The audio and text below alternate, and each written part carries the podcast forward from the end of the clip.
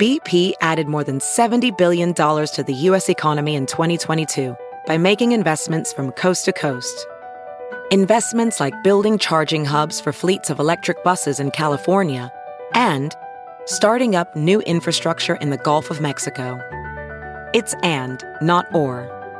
See what doing both means for energy nationwide at bp.com slash investing in America.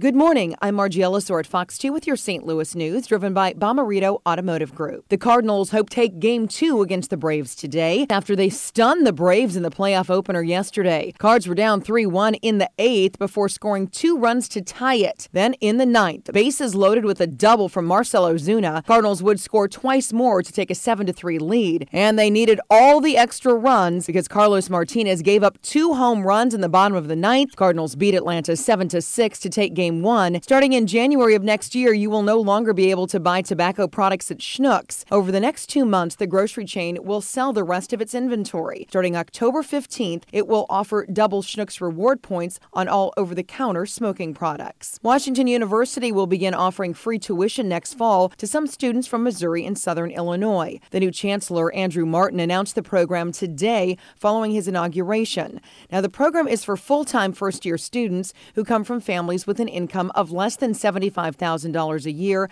or for students who are Pell Grant eligible. From the Fox 2 Weather Department, temperatures this morning are dipping into the upper 40s and low 50s just before sunrise. High temps will reach into the upper 60s during the day. Expect a cool evening for football with temperatures dipping into the upper 50s. Tomorrow will be dry through mid afternoon with temps rebounding into the 70s.